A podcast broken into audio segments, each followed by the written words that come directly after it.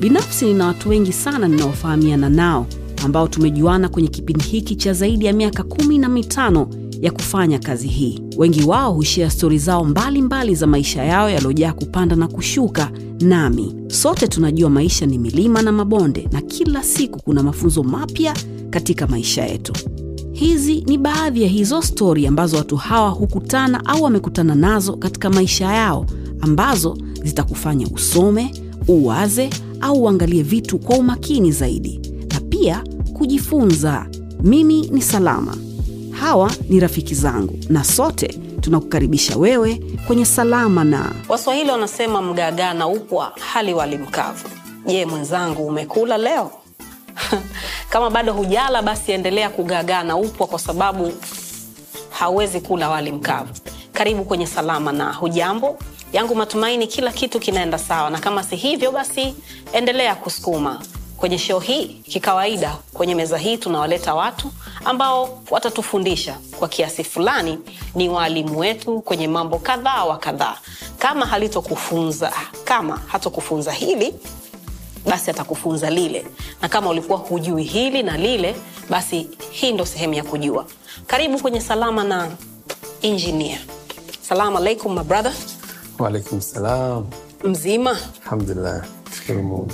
Haya, kabla hatujaendelea, hatujaanza, tuseme mimi bwana ni shabiki yako e, ni shabiki yako kwa sababu watu wengi walikuwa hawakufahamu kabla ya Yanga, wamekufahamu kwa sababu ya wananchi wako, lakini kwa bahati nzuri mi nilikufahamu kidogo kabla ya hapo, na ni shabiki yako kwa sababu wewe sio sio sio mwananchi tu, wewe ni zaidi ya mwananchi. Kuna vitu ambavyo unavifanya ambavyo umevisomea kuvifanya ambavyo watu wengi sana hawavijui. Kwa kuanza, nataka uniambie hii injinia, kwa sababu kwa niaba ya watu wetu, hii injinia ni aka kama ambavyo tunawaita watu fundi, au ni kitu ambacho hasa umekisomea na ndo profession yako? Um, salama kwanza, nashukuru uh, nashukuru kuwa hapa leo na um, tuende straight kwenye swali ambalo umeuliza. Yes, mimi ni civil engineer, Kiswahili wanaita mhandisi. mm. Mi ni mhandisi na nimespecialize kwenye structural engineering. Kwa hiyo degree yangu ya kwanza ambayo nimefanya ime based kwenye engineering na ni civil engineer, lakini pia historia yangu ndefu ya shule imeangukia kwenye engineering. Uh, baada ya kumaliza primary school 97 nikaenda high, um, pri, uh, secondary school na shule nilosoma ilikuwa ni shule ya seminari na shule ya ufundi, so it's a technical seminary school. Kwao nikasoma form 1 mpaka form 4 masomo ya science ambayo yanaangukia pia kwenye engineering. So nchi yetu ilikuwa na shule kadhaa chache ambazo zilikuwa zinafanya engineering kwenye levo ya sekondari. Uh, kulikuwa kuna Hijra Technical Seminary School, kulikuwa kuna Mazengo, ni shule za, za kiufundi. Tanga Technical ni shule ambazo zilikuwa zinafundisha masomo ya kawaida lakini pia na ufundi. Kwa mimi uh, ukifika form 3 pale unachagua sasa. Kwa form 1 na form 2 unasoma general, ukifika form 3 unachagua. Uh, kwa hiyo mimi nilichagua kufanya civil engineering lakini kwenye somo linaloitwa woodwork, hizi kazi za mbao mm. kama meza yetu unavyoiona. Okay. Kwa kwenye woodwork unasoma masomo matatu. Unasoma woodwork yenyewe, lakini unasoma kitu kinachoitwa architectural drawings, na maana wachoraji wa ramani unaanza kujifunza ukiwa form 3, na somo la tatu ambalo ndio muhimu linaitwa building construction. Ni somo ambalo linahusiana na ujenzi kabisa. Kwa mimi masomo yangu ya sekondari yalikuwa yana element ya ufundi. Baadaye nilivyotoka hapo nikaenda nikafaulu vizuri kwenda high school, lakini kumbe nikawa nimechaguliwa kujiunga na Dar es Technical College, wakati huu inaitwa sasa DIT, Dar Institute of Technology. Kwa pale nika baada ya kuanza form 5 na form 6 uh, PCM nikawa nimechaguliwa kujiunga na DIT kufanya civil engineering FTC, full technician certificate ya miaka mitatu. ambayo ni equivalent to diploma of engineering. Kwao nikasoma tena pale. Nikaacha high school nikabidi niende dit nikafanya 3 years ya civil engineering. Kwao nikapata diploma engineering. Baada ya hapo nikaenda kufanya digri yangu ya engineering tena ya civil engineering. Nikameja kwenye structure haya majengo unayoona na madaraja ndio haswa kazi yangu kudesign kwa hiyo nikapata degree ya, ya civil engineering mwaka elfu mbili na nane. Kwa maana hiyo sasa ukishakuwa pale inabidi ufuate taratibu za kujisajili unakuwa engineer professional engineer. Kwa hiyo ndio hili jina unaoliona la engineer halijatoka tu kama nickname lakini natokana na educational background yangu. Okay. So ukiwa ukiwa engineer ni kama daktari. Lazima uitwe injinia fulani kama ambavyo anaitwa dokta maruhubi. Yes. Haswa ni title ambayo inaendana na educational background yako. Okay. Kwa kuna madokta wa aina mbili pia. Mm-hmm. kuna dokta mwenye phd maana ya digri ya tatu uh, degree holder I mean, uh, phd holder. Huyu anaitwa dokta. Not necessarily awe mtabibu. Na kuna daktari ambaye amesomea mambo ya utabibu. Kwa hizi dokta ziko mbili kuna daktari ambaye ni mtabibu lakini kuna dokta ambaye ni phd holder. Unaweza kuta daktari anaitwa dokta fulani lakini huyo daktari akawa amesomea mambo ya finance. Au daktari fulani amesomea mambo ya um, sheria na vitu vingine. Kwa hiyo dokta iko kwenye kategori mbili mtabibu na na, na mtu ambaye ana, ana digrii tatu kwa maana phd mm, kama alivyo dokta jakaya mrisho kikwete. Yes. Okay e, nataka tubaki hapopo kwenye kwenye elimu? Kisasa sasa. E, mtoto akienda kwenye shule ya ufundi anaonekana kama si, si hajakaa vizuri. Labda kama ameshindikana hivi unajua au hapendi shule. Kwako wewe hilo limekaaje?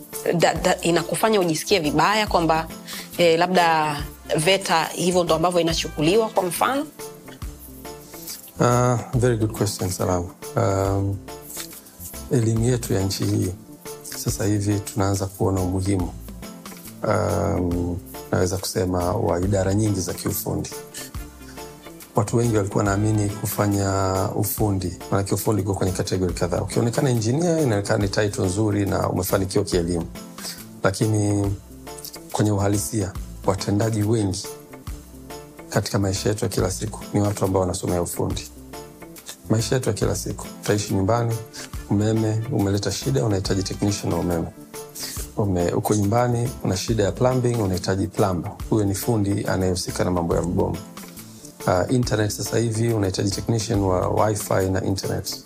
Um, na aspects nyingine nyingi, majengo kama haya kwenu hapa kuna lift, unahitaji mtaalam wa kushughulikia lift. Katika maisha ya kila siku hauwezi kukimbia hawa mafundi. Hauwezi. There's no way you can, you can run away from them. Ni watu muhimu sana kwenye maisha yetu ya kila siku. Kwa hivyo serikali inapaswa kuweka jitihada sana kukuza hizi taaluma za hawa watu. Na isichukuliwe kama mtu kwenda engineering ni kama mtu amefeli kufanya uhasibu amefeli kufanya sheria basi mpelekeni veta huyo akafanya hayo nataka nikueleze. Kwenye uhalisia wa kimaisha ni klasi ya watu ambao kwanza ajira yao iko on daily basis. Tunaanganiza watoto wetu kwenda kusoma sociology business administration. Lakini kwenye uhalisia maisha yetu ya kila siku tukiweza kuwapa hawa watoto taaluma ya mkono ambayo ndo taaluma ya ufundi tunaweza tukakihudumia tuka hiki kizazi cha katikati kikubwa ambacho hakina ajira ambao wote wanakimbilia kufanya business administration watakimbilia kufanya sijui sociology I'm not saying kwamba hizo taaluma hazina maana mm. lakini ni taaluma ambazo ajira yake ni ndogo. Kwa hiyo kwangu mimi natamani serikali iweke jitihada ya kukuza hizi taaluma za hapa katikati za watendaji wa kawaida. Kwa mfano VETA. Sehemu ambayo utaenda pale utasomea kuhusu mambo ya plumbing. Utaenda kusomea kuhusu mambo ya umeme kwa manyumbani utaenda kusomea kuhusu automotive mambo ya magari. Utasomea kufanya welding. Utasomea kufanya it na hiyo klasi hao vijana wa katikati hapo ina msaada mkubwa sana kwenye maendeleo ya nchi. Sasa nani anatuambia hivyo? Kwa sababu sadly engineer mtu kwa mfano akienda jela mm? ndo anaenda kujifunza vitu kama hivyo kwa sababu yuko kule miaka ishirini na tano then atajifunza kuranda. Akitoka atakuwa fundi vitanda. Nani ambaye anatu, atatuambia kwa kinaga ubaga kabisa kwamba unajua nini? E, kama ambavyo umesema kila siku e, bomba lako likizingua nyumbani utahitaji fundi bomba ndo aje. Na fundi bomba e, wa, wa uswahilini wale ni tunaita mafundi mangungu. Yaani sio sio wa ukweli. Anakuja tu ana, ana, ana hana hana hiyo taalum ana idea tu lakini hana ulo utaalamu wa, wa moja kwa moja kwamba hii inahitaji ufanye hivi unahitaji ufanye hivi then ukimaliza au hapa sio penye shida penye shida ni kule sehemu ambayo maji ndo anatakiwa kufika. Nani ambaye anatuambia hivyo injinia nani ambaye atatuambia you know what? Ba sawa lakini hebu tuweke akiba ya watu wa aina hii kwanza kabla hatujaweka hawa ambao wako wengi na pengine wengi wao hawana hata ajira mimi kwangu ni sera naiona. Inapaswa kuwa sera ya, ya, ya, ya, ya taaluma yetu ya nchi. Sera ya kinchi. Kwa sababu salama umegusa vitu viwili hapo na niiweke wazi. Kuna formal education na kuna informal education. Mm-hmm. hawa mafundi mangungu unawazungumza ni informal. Wanapita kwenye mfumo ambao sio rasmi wa elimu. Mimi ni injinia nitamwambia "Ah, salama mshikaji wangu una kazi mtwende bana. Utaenda pale kuna mradi mmoja wa nyumba utaanza kuona nachimba msingi ah, ukimche, tunachimba hivi ah, okay, tunaingia depth kiasi gani na nini? Tunaweka um, uh, nondo kiasi gani na nini? Through experience unajifunza na wewe. Matokeo yake sasa tumejenga nyumba tano sita na wewe salama umepata elimu isiyokuwa rasmi na wewe unajiita fundi. Unatoka pale unaambia "Ah, bana nani anataka kujenga? Kwa mfano ife anataka kujenga nyumba yake mm. bana achana na injinia injinia ghali bwana. Saba mi najua usi unajua nimejenga nyumba fulani na fulani na fulani. Nipe hiyo nafasi. Kwa hiyo pale wewe unaondoka na elimu isiyokuwa rasmi lakini ile elimu isiyokuwa rasmi umeipata kwenye njia za kawaida. Na unakwenda unaanza kui, kuitumia kwenye some of the other projects. Pale ndo tunapoweza kupata shida za watu kama hawa anashindwa kujua mekanizmu na nini badala ya kutreat hapa ha, kumbe tatizo liko mbali zaidi anashindwa kulifanya mm. hiyo naielewa. Sasa wapi tuna na watu wako watu ambao wana elimu iliokuwa rasmi sasa. Ndo hawa tunawasema wanapita kwenye levo za veta wanakwenda kwenye vyuo vya ufundi wanakwenda kufanya engineering kwenye vyuo vikubwa. Kule ni mtiririko wa elimu iliokuwa rasmi. Hapo sasa ni polisi ya nchi kuweka jitihada ya kwamba tunataka watu wetu wawe na elimu iliokuwa rasmi na tufungue hizo vocational centers nyingi ambazo utafungua VETA, pata nafasi ya kujifunza taaluma ndogo ndogo, utafungua vyuo vidogo vidogo vya ufundi ambavyo na wenyewe pia wale vijana wetu waliomaliza form 4 ambao hawajapata opportunity ya kwenda high school watapita pale, utajifunza kupulizia magari painting na nini, si ndivyo? Toka hapo anafungua kisehemu chake, anafungua biashara, salama umegongwa kidogo, anakuja pale, unanyoosha, anapata riziki yake. Kwa hiyo ni mfumo wa nchi, tutengeneze sera ambayo itawatambua au itaweka mi, uh, milango wazi kwa vijana wadogo kupata elimu iliyokuwa rasmi ya ufundi. kuna statistic moja niliona sina haki kama itakuwa sawasawa lakini naamini iko hivyo. Kwamba watoto ambao wanaanza darasa la saba tuseme ni milioni saba. Ambao wanaenda sekondari ni milioni mbili. Hawa wengine ambao wamebaki wana, wanafanya nini? Ah, tunapoteza vijana wengi. Ndo sahivi sasa hivi inaonekana kama bodaboda ndo sehemu ndo alternative solution ya ajira. Mtu atakwambia ah, bana mi nimefeli hapa na nini nipatie pikipiki. Niingie barabarani.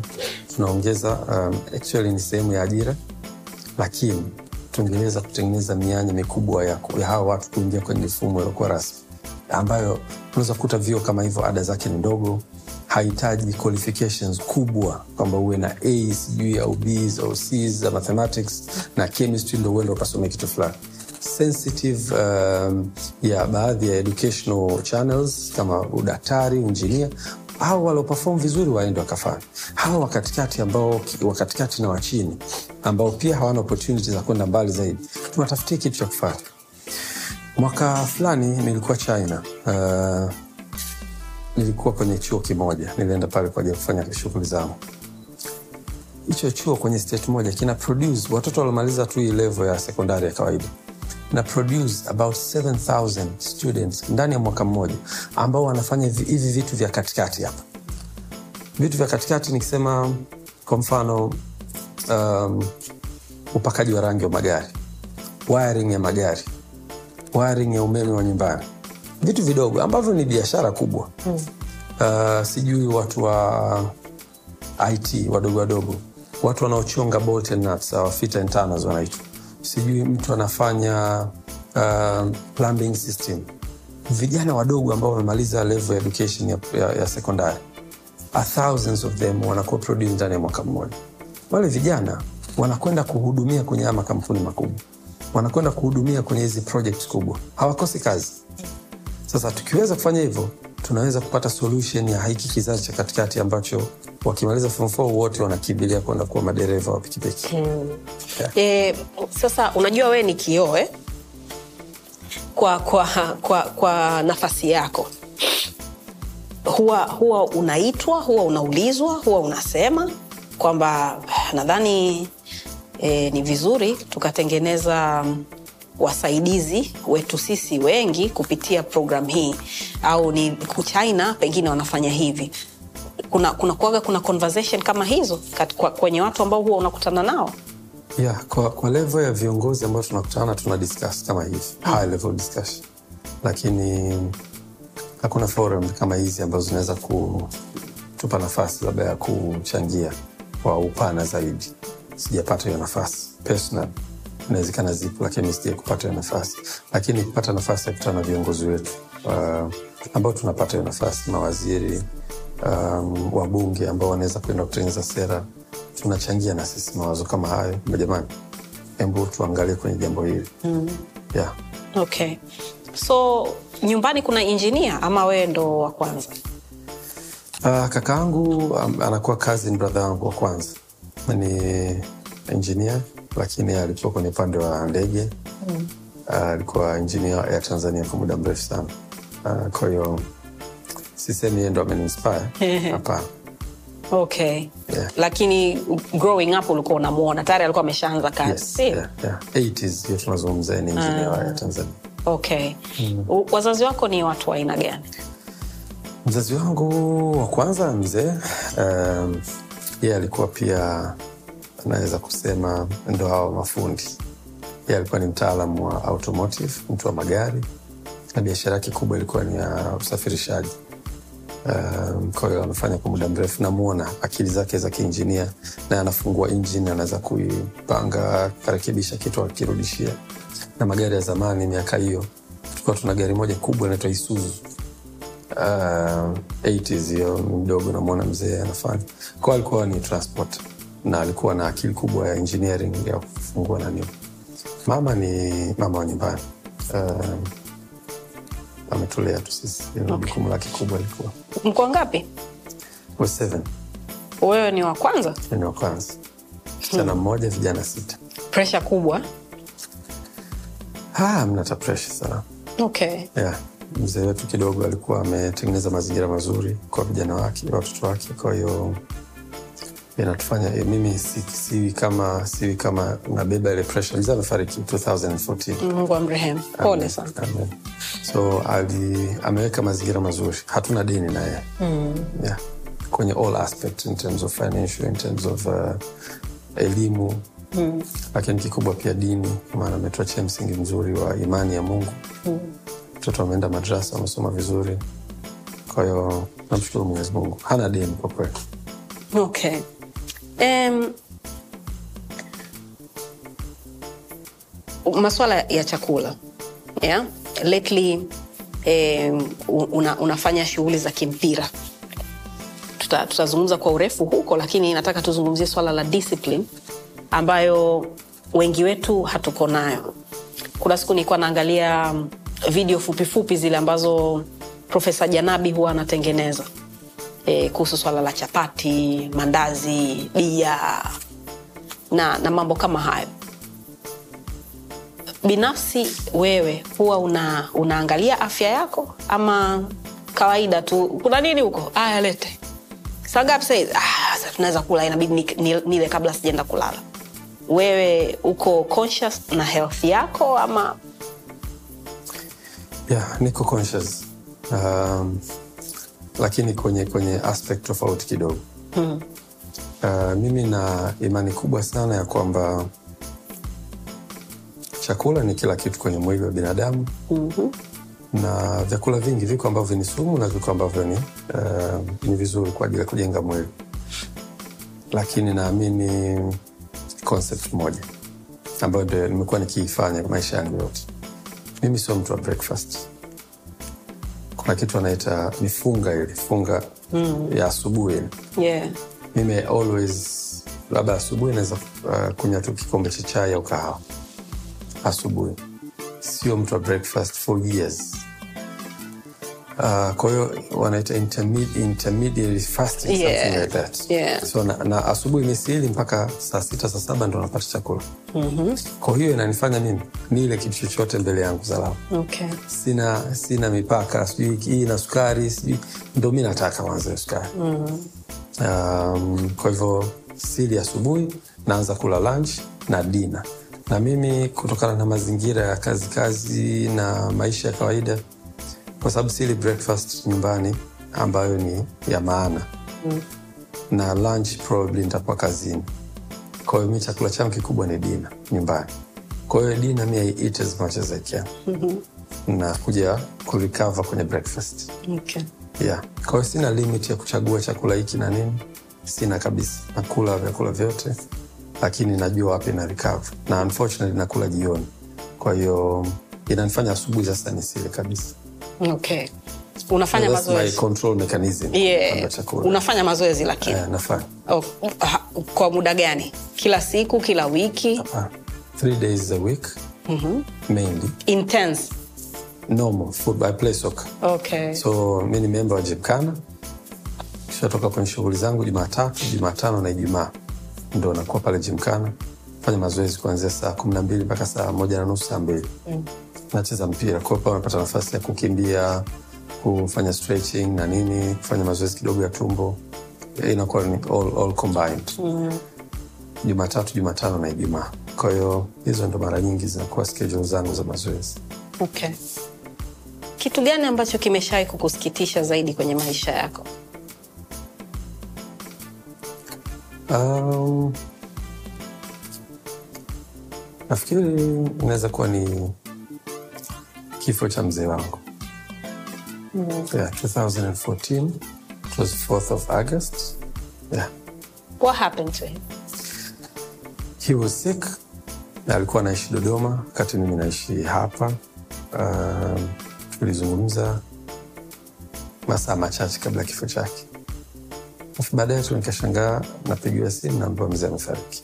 Hakuwa anaumwa alikuwa naumwa ah, okay. Alikuwa naumwa alikuwa na matatizo ya moyo. Na nimetoka kuzungumza naye magharibi mm. saa mbili na nusu napigiwa simu namba mzee amefariki I was, I was so shocked. Yani sikutegemea kwanza kusikia hiyo habari. Yeah. pole sana. Nashukuru unadhani kuanzia hapo ndo kulikufanya uwe shababi zaidi Um, salama mimi uh, nilianza kuishi mbali na wazee wangu toka nikiwa darasa la kwanza. So stability ya kwangu mwenyewe imeanza muda mrefu sana. 1991 mi nimeanza primary school. Na sisi we have a base in dar es salaam na mzee na mama walikuwa na base dodoma. So wakati nasoma mzee wangu alikuwa very specific kwenye mambo ya shule. Kwa hiyo aliona nije kusoma hapa dar es salaam badala ya kuishi nao dodoma. Kwa hiyo aja kusoma okay, we have a base tukuwa tunaishi gerezani gerezani mitaa kariakopa kidungu chekundu kwa. Mm. nasoma primary school pale kidungu chekundu. Uh, na shule sasa hivi inaitwa dar es salaam secondary school. It used to be a primary school before. So nilikuwa nasoma pale na tunaishi nyumbani pale kwa hiyo imagine uko darasa la kwanza unakaa mbali na baba na mama. So stability yangu ilianza muda mrefu primary school likizo na kwenda dodoma tunakaa narudi dar es salaam. Baadaye 97 nimemaliza darasa la saba akaniambia sasa njoo tutaishi pamoja. Kwenda dodoma akanipeleka boarding school tena. Yakawa yale yale. Um, baadaye nilivyomaliza secondary school nikarudi tena dar es salaam kuja kusoma hapa. Kwa naweza kusema sikuwa nimespend time sana na mzee kwa maana ya muda wangu mwingi wa maisha likizo na yeye akija dar es salaam na nilikuwa naamini kabisa kwamba sasa nikishamalizana na mambo ya shule na nini tutakaa pamoja ataanza kufurahia matunda ya watoto wake na nini lakini mungu amemchukua kabla haijafika hivo Maskini. Mwenyezi Mungu huwa anaandika kila kitu. Tulikuwa tunaongea leo hapa kwenye, kwenye hii meza kwamba vitu vyote ambavyo vinatokea katika maisha yetu tayari vinakuwa vimeshaandikwa, na najua unalijua hilo swala. kabisa So eh, hapo hapo sasa tunabaki kwenye family, maisha ya kisiku jinsi ambavyo yako bizi eh? Tuachane na maisha ambayo marehemu mzee wako ali, al, anaishi na wewe. Maisha ya siku hizi yako bizi zaidi, yaani baba anafanya kazi, mama anafanya kazi, kuna dada wa nyumbani ambaye mara nyingi ndo anaangalia wa- watoto lakini eh, wazazi wengine huona kwamba "Ah, you know what, acha nimpeke mtoto wangu boarding you know, kwa sababu ya ubizi ambao, ambao yuko nao. Unadhani boarding school inafanya watoto wawe wawe sharp wawe na uwezo wa kujitegemea mapema? Ama ndo kama hivyo ambavyo nadhani kwamba watoto huwa wanaenda kama kutupwa hivi kwamba we endelea tutaonana likizo likizo ukija bado niko bizebize ntakutoa siku mbili tatu and then utarudi tena. Mimi na salama boarding school naiona ina faida na hasara. Mm. Kama unavyosema kweli maisha sasa hivi ni kukimbizana. baba akienda kazini mama anaenda kazini kumwacha na msichana wa kazi jioni ukirudi pale una mambo ya kumalizia kazini au inakuwa hivi. kweli ni ngumu mm. uh, naiona naiona faida ya boarding school kwenye aspect ya kwamba watoto wanaweza kuwa stable mi nitakwambia salama wakati natoka likizo sasa narudi shule primary school wiki ya kwanza ile yote ile tunakuwa kama nimefiwa. Yani, na, ah, yani hawa wazazi kweli minakuja huku naweza kukaa nao na nini?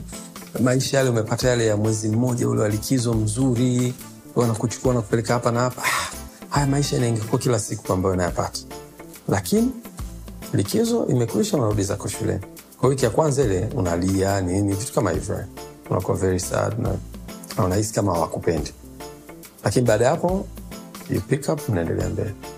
Kwa hiyo kuna mapenzi ya watoto ambayo wazazi wanatakiwa yafanye. Na kuna element ya stability ya mtu.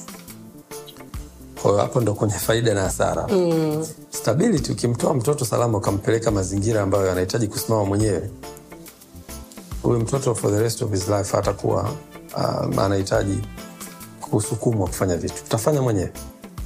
Hiyo ndo mi uh, the good part of it eidha mtoto mpeleke boarding school au mpeleke maeneo ambayo anaweza akaji- akajisimamia. Mm. kwa extended family au nani lakini mapenzi ya watoto pia ni muhimu. Watoto wanahitaji kuonyesha mapenzi. Mm. ukiweza kumwonyesha mapenzi mtoto ambayo yanamwingia kwenye moyo wake kuna mahali naye atakuja kulipa yale mapenzi. Itakapofika stage naye yeye ndo anapaswa kuangalia wewe Yeah. wenzetu kule wanakwambia mlee mtoto wako vizuri ili baadaye asija kakupeleka kwenye nyumba ya wazee. Yes. atakaa tu na wewe na kama na mke wake na watoto nini na wewe umo mlemle mle ndani. Kwa sababu wewe hukumsendisend sana naye atakukipkip kuna stori moja salama alinihadithia babu yangu na ningependa kuishia kwenye hii aspect. Aliniambia bwana fanya wema kwa wazazi wako. Na wazazi wako na wewe utafanyiwa wema na watoto wako na ukifanya ubaya kwa wazazi wako nawe utafanya ubaya kwa watoto wako. Akanipa stori moja ndogo fupi. Anasema yuko mzee alikuwa mtu mzima sana na alikuwa na mwanaye. Mwanaye ndo anamtoa nje. Zamani sasa. Mzee anataka jua moja baridi na nini. Anamtoa nje. Mzee hawezi kutembea. Anamweka juani. Jua likiwa kali kidogo mzee anaambia "Ah, bwana jua kali. Inabidi amrudishe ndani. Baadaye kidogo mzee akisikia baridi anataka kutolewa tena nje kwao kile kitendo kikawa kimemchosha yule mtoto for years sasa bana this is too much fanya nini akamchukua yule mzee akampandisha kwenye eh, I mean, sort of means of transport kama ni punda au pikipiki au nini miaka hiyo sasa mm. akampeleka mlimani sehemu ambayo is the highest point kijijini, porini, kuna wanyama, kuna nini. Kaambia baba, leo nakupeleka sehemu nzuri sana. Kampeleka pale, akamwacha. Kaambia hapa mzee, jua likitoka wewe utakuwa wa kwanza kulipata, na litakuchukua siku nzima mpaka likizama. Hapo ndo itakuwa mwisho wa siku. Baadaye tena kesho itakuwa hivyo hivyo. Kwa ufupi, Salama yule kijana alienda kumtupa mzee wake mahali ambapo miaka hiyo inaonekana hiyo sehemu kuna wanyama, taliwa na wanyama, na ndio itakuwa mwisho wa maisha yake. Mm. Wakati anamwacha yule mzee uh, mzee akawa anacheka. Kijana akashtuka, "Wa, vipi? Kaambia baba, mbona unacheka? mimekuleta nimekuleta sehemu. Alikuwa akiexpect mzee atakuwa very sad na nini. Kaambia nacheka kwa sababu hapo uliponiacha leo, mwanao atakusogeza mbele kidogo. Eh? Nini maana yake? Yaani unachokifanya leo kwa mzee wako, kwa mtu ambaye anahitaji huduma yako, wedha ni kibaya, basi mtoto wako atakifanya ubaya zaidi yake kidogo. Kama ni kizuri unachokifanya, atakifanya pia kwa uzuri huo, inawezekana ikawa ziada. Kwa hiyo akaambia, kwa hiyo baba, unasemaje? Akaambia, hapa mimi we niache tu, hakuna shida, lakini nakupa fundisho ya kwamba mwanao hata kuacha hapa uliponiacha mimi, atakupeleka mbele zaidi. Kwa hiyo wazee wetu hao, we have to take care of them, tufanye vitu ambavyo ni vizuri kwao, lakini hiyo itakuwa ni akiba yetu, wala ufanyi kwa bure. Unaamini kwenye karma wewe 100%. Misingi ya malipo ya Mwenyezi Mungu ni ya haki, na ni salama. Huwezi kunipa chai umeweka chumvi, alafu wewe Mungu akupa chai imekuwa sukari. Haiwezekani. Na Mwenyezi Mungu ameahidi kumlipa mtu kwa wema anaofanya na kumlipa mtu pia kwa ubaya anaofanya. Kwa hiyo yani, mimi as much as I live na nataraji kuwafanyia wema watu ili na mimi nilipo wema. kuna stori mtaani kwamba ndani kabisa ya huo moyo wako wewe ni shabiki wa Simba, ila pale Jangwani ulipo saizi kama injinia, kazi tu ndo ambayo imekuweka pale, na inabidi tena uvae lile koti likutoshe vizuri, but kiukweli unawaibia wananchi. Salama, mi mwananchi sana tena, na urithi mojawapo ambao mzee ameniachia ni hiyo Yanga. He was a big fan of Yanga sana, mzee wangu, na alikuwa na rafiki yake mmoja. I remember it was 1992 mechi ya Simba na Yanga. Nakumbuka mwaka kwa sababu nilikuwa darasa la pili. Walikuwa wanasikiliza kwenye redio mechi ya Simba na Yanga, na Yanga akafungwa hiyo mechi it was very sad, nataka nikwambie, na I felt, yani nilibeba ile yale maumivu aliyoyapata, na yeye na rafiki yake wote ni timu moja. Kwa hiyo unaiona ile conversation yao na malalamiko, sijui na mi nikaibeba. That was 1992. Salama, mi pia kwenye football nime nimekuwa mpenzi wa mpira kwa muda mrefu na hiyo 1992 naizungumza, naanza kufuatilia mpira miaka hiyo mi nikiwa mdogo pale gerezani, kuwa kuna timu yetu pale naitwa Gerezani United. Hawa kina unamjua uh, John Mwansasu. Ndio. John Mwansasu ndo anacheza timu yetu ya mtaani, yeye ndo central defender. John Mwansasu ame- ni kaka zetu wakubwa, tumekuwa nao gerezani sisi watoto, sisi wadogo zao. Timu ile inacheza miaka hiyo, inashiriki ligi daraja la tatu ambayo ni kanda ya Ilala. Kuna timu kama Bom FC, Pentagon, Ashanti, sijui vijana Ilala, Manyema. Mpira ulikuwa mkubwa sana, nafikiri hamasa ni kubwa kuliko hata safari hii. Hii safari tunaziona za Simba na Yanga, mimi naipikcha ile 1991, 92, 93, hamasa ya ligi daraja la tatu inaweza ilikuwa kubwa kuliko Yanga na Simba, na kwa sasa hivi. Pashen ya mpira ilikuwa kubwa sana. Nakumbuka uwanja wa Karume pale, tunaenda kutazama mechi, kuingia salama pale, labda unatakiwa uingie saa sita au saa saba mchana. Kwa ajili ya kutazama mechi ya daraja la tatu. Investment ilikuwa inafanywa na idara za, za mpira wakati huo, ilikuwa inakuja gari nzima imebeba mbwa wa polisi wale kwa ajili ya security. Mbwa labda watano au sita ambao wanaweza kufanya patrol pale sehemu wakati ticket sehemu za kuzunguka uwanja.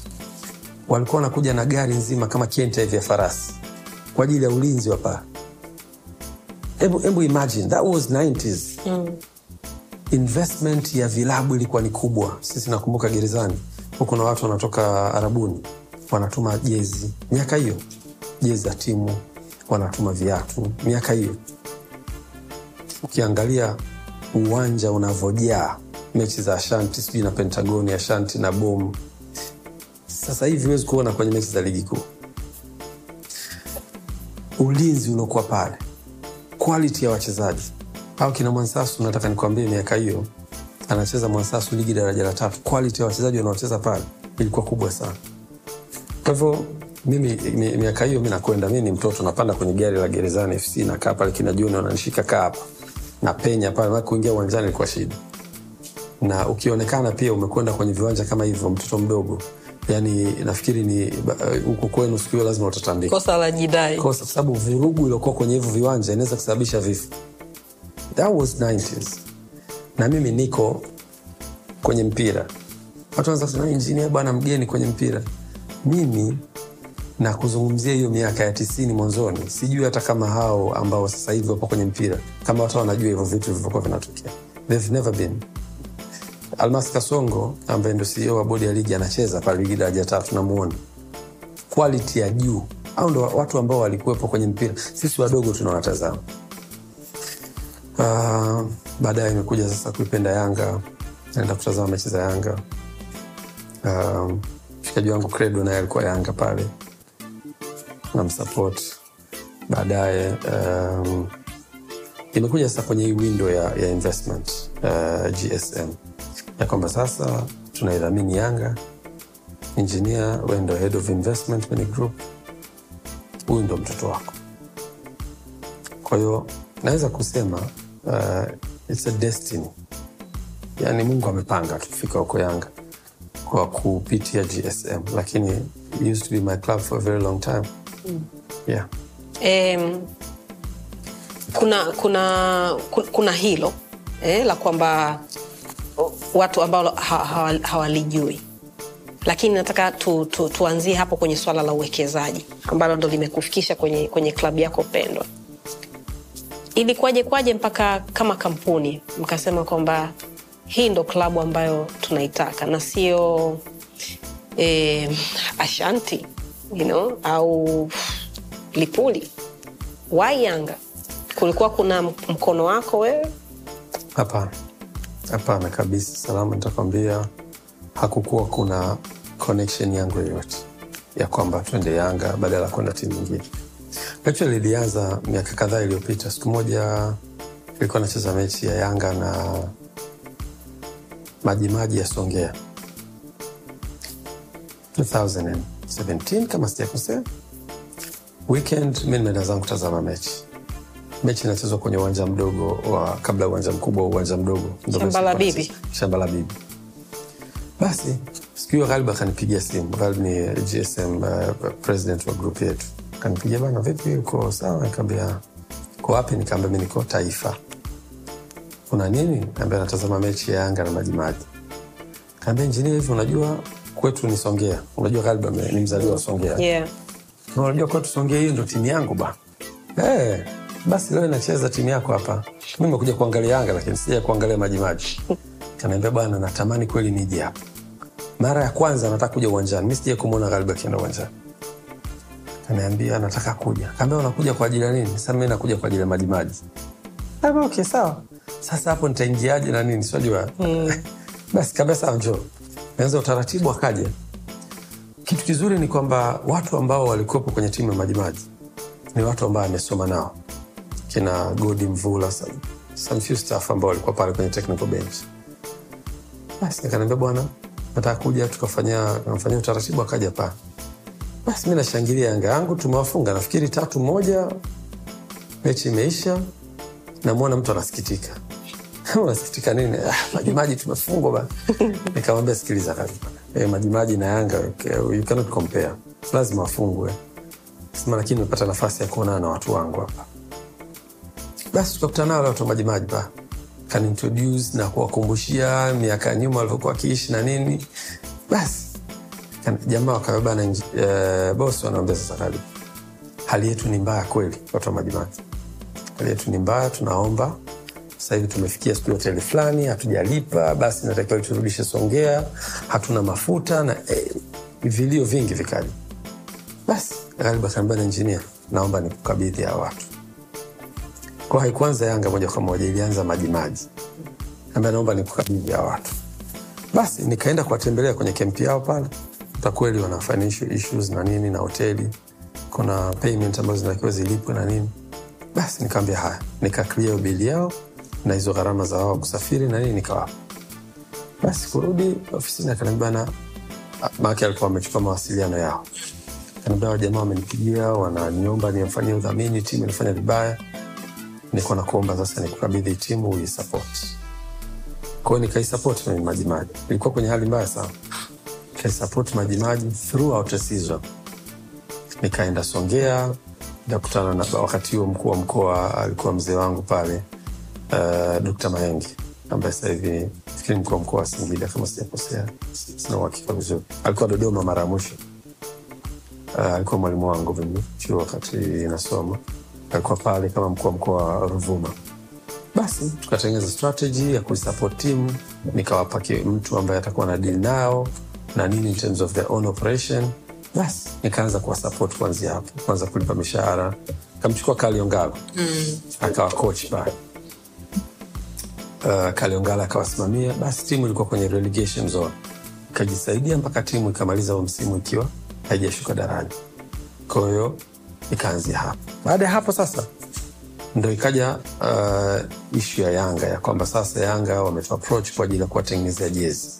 So initially it was business ya kwamba yanga na gsm mahusiano yetu yalianza kwa jezi. Tukasign agreement sisi unajua salama katika upande wa mavazi nchi we own a number of shopping malls. Na msasani mall Park. Na shop nyingine uh, I mean, uh, uh, mall nyingine ya pugu. Tuna samora avenue. Na a number of shops across the country. Kwa kwenye upande wa mavazi tupo tuko mbali sana. Hmm. kwa wakati wa approach sema sawa tutafanya revolution ya jezi kwenye nchi hii. Ndo tulilaunch jezi ya kwanza nzuri na bora kwa vilabu ambavyo viko nchi hii ya yanga uh, misimu mitatu iliyopita kaingia nao agreement ya kuwatengenezea jezi kaleta jezi was number one na hapo ndo revolution ya jezi na quality ya jezi na, na kuleta concept kwenye mavazi ya wachezaji ilipoanza kwenye nchi hiyo naweza kuambia revolution hiyo imeanzia kwetu na tumeifanya kupitia Young Africans. Kwa hiyo mabadiliko yakawa makubwa. Hivi leo vilabu vingi vinaanza kufurahia matunda ya jezi. Kwa mfano sisi Yanga inatengeneza mamilioni ya pesa kupitia jezi, kitu ambacho hakijawahi kufanyika kabla ya sisi kuja. Simba juzi tumeona wamesign two years agreement ya 2 billion kwenye jezi peke yake. Hayo ni mabadiliko makubwa sana ambayo sisi ndo tumeyafanya. Yeah. sasa hii ishu ya ya mwekezaji sasa au sio eh? Yeah. e, injinia mimi na wewe tunajua hali kama ambavyo ilikuwa kwa, kwa timu ambayo mlianza kui- mara ya kwanza klabu zetu tuzungumzie sasa kubwa ambazo zina mashabiki wengi wa, zina wapenzi wengi wanachama wengi lakini mifuko yao imetoboka kwa, kwa wewe kuwa ndani kwa sasa ukiangalia kwa sababu unajua huku kwako unapajua lakini kwa jirani yako pia unapajua kwa, kwa, kwa nature yenyewe ya kazi. Unadhani wapi tunakwama? Kwa sababu gani klab kubwa za south africa kwa mfano? Tu okay pengine south africa ni nchi ambayo imeendelea lakini kwa nini wao wana, wanajiweza eh, misri algeria morocco? Klab kubwa ni klab kubwa. Kwa nini hapa kwetu bado na utajiri wote wa watu ambao kwa sababu watu ni hazina lakini bado ha, ha, hawaishi kwenye standard ambayo wanatakiwa kuishi. Why? Yeah, very good question. Salama, nitakwambia. Um, uko sahihi kabisa. Vilabu hivi ni vikongwe Yanga imeanza 1936 Simba imeanza 1937 I mean. So Yanga ina miaka themanini na saba leo. Ya umri wake. Simba ina miaka 86 ya umri wake toka imeanzishwa, lakini ukiangalia umri wa vilabu na development ya hivi vilabu havifanani. Ukiona vilabu vikubwa kama Ahli vimeanza zamani na unaona achievement yake pia ni kubwa. Nitakwambia kinachoturudisha nyuma kwenye hivi vilabu salama ni kitu kinachoitwa mfumo. Mfumo wa vilabu hivi haukuwa, naweza kusema haukuwa unaipa nafasi au kuipa nafasi vilabu kuendelea. So na mimi nitakwambia, I've done a lot of research kwenye football sana, na nafanya sana na kupewa huyu mtoto Young Africans kuanza kumendeleza katika mazingira mengi imenipa nafasi ya kujifunza mambo mengi na kuendelea kusoma na kujifunza na we wanna make a difference. Kitu ambacho tulikuja nacho ambayo ndio solution sasa ya hiki ambacho tunakiona vilabu vyetu kutokuwa vizuri financial ni kujenga mfumo. So wakati tunaichukua Yanga kwa maana ya kuisponsor, so kuichukua kuiown, kuisponsor, uh, kulikuwa kuna nilikuja na mipango miwili kuja na short term plan, mpango wa muda mfupi na mpango wa muda mrefu. Mpango wa muda mfupi ni agreement. Wakati Ghalib ananiambia bana, nataka uisimamie sponsorship, nilimwomba kama yuko tayari kuisupport timu katika kipindi cha muda mfupi, na actually ndio ilikuwa mapenzi ya Watanzania wote, ilikuwa mapenzi ya Wanayanga. Kwa Ghalib was investing not, not investing pre precisely he was supporting the team kwenye aspects zote.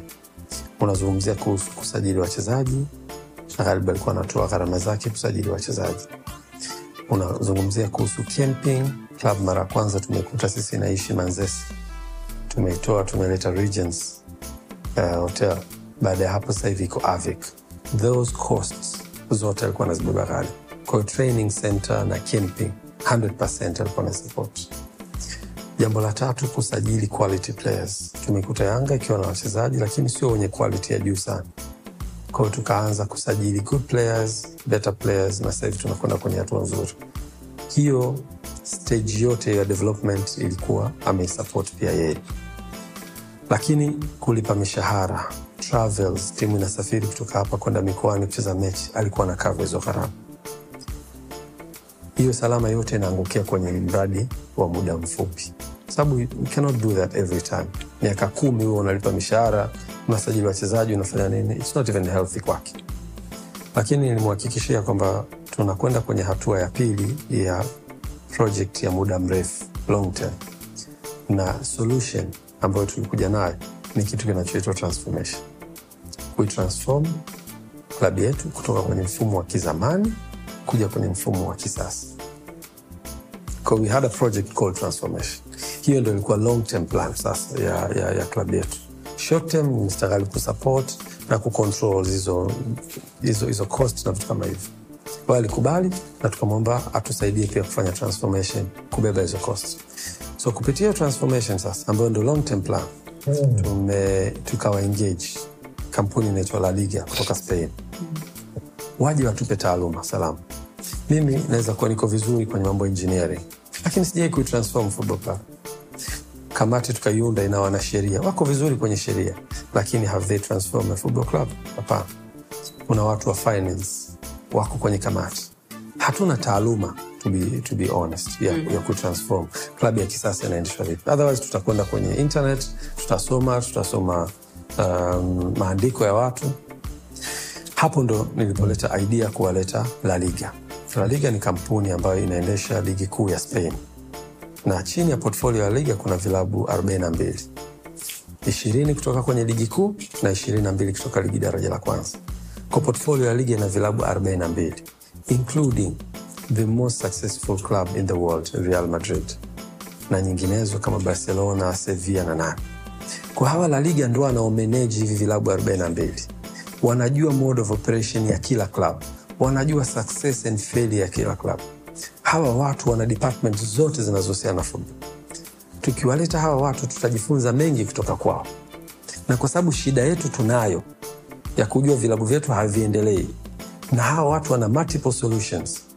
tukiunganisha hivi vitu viwili salama will come up with the best uh, mode of operation. Kwa tukawa invite la liga wakawa consultant wetu kwenye mradi wa transformation. Kwa la liga wakatufundisha vitu vingi transformation yetu ina base kwenye the entire transform, uh, trans, transforming a football club. Lakini sisi tulichagua vitu vitatu. Nitavimention kwa uchache cha kwanza ni club ownership. Klabu yetu inamilikiwaje? There are three ownership models. ya kwanza ni club core association. Inamilikiwa na wanachama. 100%. Opera, I mean, ownership ya pili ni through a private I mean, a private football club club kama azam is a private football club whether by, owned by a company or an individual. 100%. halafu kuna option ya tatu ya ownership ni mixed model ambayo ina nafasi ya wanachama na ina nafasi ya mashabiki. Sasa kwa guidance ya nchi yetu tumebana hizi club zinapaswa kuwa za wanachama. So we went for a mixed model ya asilimia 51 as majority kwa wanachama asilimia 49 tuiuze kwa wawekezaji. Nipata so tulikama na hiyo. Baada ya kujifunza hizo operations I mean ownership kupitia la liga. Transformation ya pili ni kuhusu structure ya club. Young Africans sasa hivi ni 100 wanachama. Je tukileta wawekezaji structure club itakuwaje? So tukasema tukajifunza sana. Hii ndo finding ya mwisho ya kwamba klabu itabaki itakuwa na zile structure zake zote kuanzia trustees kuja kwenye agm annual general meeting kuja kwenye excom uh, executive committee kwenda kwenye katibu mkuu wa club na wanachama. Na huku watakuwa investors so pila ya pili. Mm. lakini katikati tutatengeneza pila ya tatu itakayowaunganisha investors na club.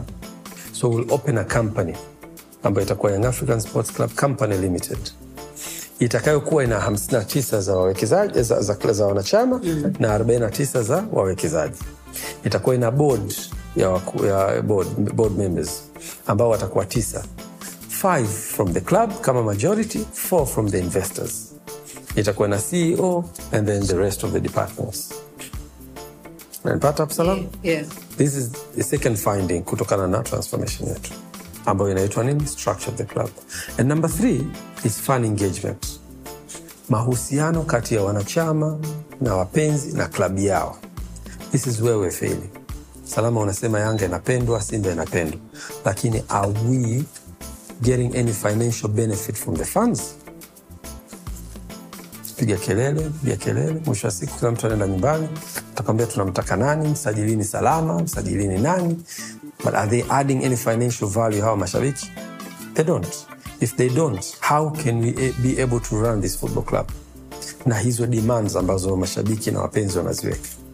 Where are we getting this money from? Hatuni kwa hiyo tukatengeneza tukajifunza kutoka kwa la liga sasa. Mm-hmm. mfumo wa engagement kati ya wanachama na klabu yao. So that we can be able to get financial contribution from them. Hapo sasa tumekuja na mfumo wa wanachama Young Africans sasa hivi wana, wana, wana, wana mfumo bora kuliko mfumo wote katika ukanda wa East Africa. Tumetengeneza database ya wanachama, tumeshaanza kusajili wanachama. Hivi tunavyozungumza salama, we're talking about 40,000 members of the club wameshajisajili kwa kulipa ada ambayo it's almost 24,000 ambayo ni ada ya shilingi elfu mbili kwa miezi kumi na mbili 24,000 plus 5,000 ya kadi inakuwa elfu ishirini na tisa as of now salama we're talking about a million sitting there. One billion sorry. T shillings ambazo zimekusanywa toka tumeanza project hii mwezi wa kwanza. Mwaka jana kabla ya kufanya mkutano mkuu wa wanachama wanachama wanalipa ada zile za wanachama ili waingie kwenye mkutano mkuu. Collection ilikuwa milioni kumi. The whole year. Lakini leo tunazungumza salama for five months you're talking about one billion t shilling collection ambayo inatokana na fan engagement ya yanga. So unaweza kuanza kuona sasa tunaweza kuanza kupata financial gain kutoka kwa wanachama wetu through that transformation. Nataka nikukatishe kidogo. Yes. e, mtani naye alifanya transformation. Sawa eh? kwa hiyo hiyo ya 49 kwa 51 lakini maneno kibao mtaani shee especially wiki hii ambayo tu- tu- tume, tumekaa hapa eh, wiki, iliyoisha. Yani jumatatu jumanne jumatano alhamis ijumaa jumamosi. Kuhusu swala la pesa kwa sababu kuna pesa ambayo inasemekana ilitolewa ya bilioni ishirini ambayo kwa mujibu wa mitandaoni hiyo hela haijulikani ilipo. Ya? E, watu wanahoji imepelekwa benki gani? E, nani anajua ilipo? Tuliona tu kwamba kuna cheki ambayo, ambayo imekabidhiwa. Transparency eh, injinia kwa upande wenu nyinyi. Sawa. Mmejiandaa vipi? Kwa sababu eh, maneno yapo hata kwenye kanga au sio? Kwamba eh, eh, njia ya, ya, ya, ya, ya rohoni kwa mumeo ni kupitia tumbo, tumboni kwake. Huo, huo uwazi huo. Watu wana- wanaujua vipi kwamba sasa huu ni uwazi? Yeah. Uko, uko sahihi salam Uh, hizi football clubs zinahitaji sana transparency. Especially when it comes to um, gharama I mean, makusanyo kutoka kwa watu. Watu wanahitaji sana watu wanahitaji. Na hiyo ina encourage watu kujua position ya klabu yao. Na wanawezaje kusupport sisi ambacho tumekifanya salama na kitakuwa very straight away. Mfumo ambao tumeujenga tuliulaunch from the beginning hata transformation yetu tulisign agreement publicly tumemwalika mweshimiwa rais wa awamu ya tano. Anakuwa awamu ya nne. Awamu ya nne yes. Mweshimiwa dkt jakaa kikwete. Mm. alikuja serena na ilikuwa live kwenye vyombo vya habari. Tuna sign agreement ya consultation kutoka la ligi tukasign tulivyotoka pale tukaenda kuifanya hiyo project. Ilivyokamilika ripoti tukaihandover mbele ya waandishi wa habari. Ile kamati yetu transformation tukaihandover ile ripoti public. Baada ya hapo yale mapendekezo yote ya mabadiliko ambayo nilikwambia tukawaita wanachama kufanya nao vikao kuwaelimisha mabadiliko ambayo tunataka kuja nayo. Na tukawapa very uh, simplified version ya ile transformation ili waweze kutoa mawazo. Na tukawapa kipindi cha mwezi mmoja. Wakaenda wakatoa mawazo wakaturudia tukai accommodate uh, zile changes ambazo walikuwa uh, wamezipropose na zina make sense. Mm. tukapata katiba yetu mpya salama. Mwaka jana tukafanya mkutano mkuu wa wanachama ambao ulihudhuriwa na wanachama 1770 na mweshimiwa dr jakaa alikuwepo kama mgeni rasmi. Tukapresent ile transformation na wanachama kwa asilimia mia moja wakapiga kura ya ndio ya mabadiliko hayo ambayo yalikuwa shirikishi manake you give them proper documents wanaweza kusoma wakatoa kasoro wakatoa mapendekezo. Kwa ilikuwa very transparent tumeichukua ile transformation yetu tumeipeleka serikalini kwa ajili ya kupata endorsement ya serikali na idara zake.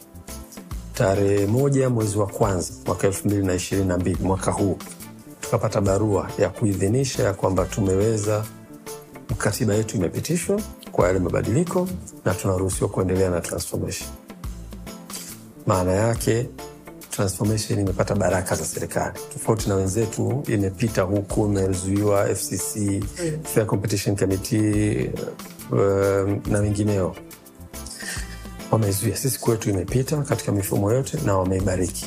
Na baadaye tumepata barua kutoka federation ambayo ndo sisi ni wanachama wake ya kwamba tunawapa kipindi cha miezi sita mweze kuimplement yale yaliokuwa kwenye katiba yenu mm.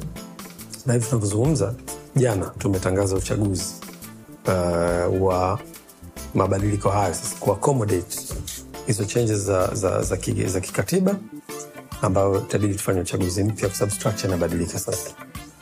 Tumetangaza jana uchaguzi. Uchaguzi utafanyika tarehe kumi mwezi wa saba. So transparency level ni hali ya juu upande wetu lakini pia collections ambazo tunazifanya siku ya kesho kutwa siku ya jumatatu. Jumanne sorry tutafanya press conference ya kuelezea transformation yetu kwenye upande wa fan engagement. Hii ambayo nilikuwa nakwambia tumeweza kusanya close to 1 billion. Inakwenda kuwa publicized report zote za kuonyesha. Mpaka sasa hivi tumesajili wanachama wangapi? Database yetu inatuonyesha wanachama hao wanatoka kwenye matawi yapi? Lakini pia tumesajili matawi mangapi ambayo yataonekana? Na end of the day this is the total collection. Transparently. Okay. lakini on top of that tuta kupitia hayo matawi um, tutaonyesha hizo hesabu lakini on top of that tunakwenda kufungua fezi ya pili ya registration ya mashabiki kupitia simu zao za mkononi. Kwa unaweza ukajisajili kupitia application. So there's an application ambayo tumebuild salama. Ukiwa ofisini kwako, huhitaji kwenda kwenye tawi kama registration ya sasa tunaifanya. With your phone unaingia kwenye app, unajaza taarifa zako, inakupeleka kwenye uh, payment gateway kama ni Mpesa, Tigo Pesa, nini, unachagua unalipia, inakupa message ya kwamba tumepokea malipo yako na tutakupatia kadi itakapokuwa tayari tutakucontact. Unaweza kutumia app kufanya hivyo, unaweza kutumia USSD kwa watu ambao hawana smartphones, na unaweza kutumia World Vision. So hiyo tunakwenda kuilaunch kama phase 2 ya usajili wa, wa mashabiki wetu. In that regard tutakuja na mahesabu transparently ya wanachama ambao wameshasajiliwa, lakini pia tunakwenda kufungua window ya pili itakaoruhusu watu wengi kujiunga zaidi. kwa hiyo kiufupi zile asilimia 49 za sasa ni za, ni za gsm No, hapana. prosija ya asilimia 49 za kuuza itakuwa hivi: baada ya kuwa tumeshakamilisha structure ya klabu mpya, tutakachokifanya tutafanya valuation ya klabu yetu, kwa sababu asilimia 49 huwezi kuipata kama hujui thamani ya klabu yako. So hatua ya kwanza tuta tutatangaza tenda ya kumpata value. It's gonna be very transparent. Tutatangaza tenda ya kumpata value akishinda value tutamtangaza huyo value na timu zake ya kwamba Salama ameshinda kufanya valuation ya club. Muda utakuwa ni huu, gharama zake ni hizi. Hatua inayofuata tutapokea transparent report yako Salama kama value publicly ya kwamba Young Africans imekuwa valued at this amount. In that regards, we can have 1% equivalence to the value of the club. So tukisema sasa tunauza asilimia 49 inajulikana asilimia moja ni kiasi gani, and then we'll float to the market hizo shares. So Salama, ukitaka kuja kununua shea moja, you know the value, you just apply, tunakuuzia shea moja. Utaka kununua shea tano, utaka kununua shea ngapi, it's gonna be transparent na, na, na, na very open to everyone. okay. Kwa hiyo sasa GSM hajanunua hata share moja, baadaye if needed be ataona kuna haja ya kununua shares. Is more than welcome. okay so kwa, kwa klabu nadhani pengine gsm ndo ambao wako mguu wa mbele katika ku, ku, kupewa nafasi ya kwamba you know what? Eh, umekuwa mzuri sana kwetu No, no, no. sisi. No, umetuletea huyu na huyu No, na no, no, huyu. no. Tafadhali anza kula. Unajua kama chakula mezani. Baba anza kunawa bana uende, uendelee.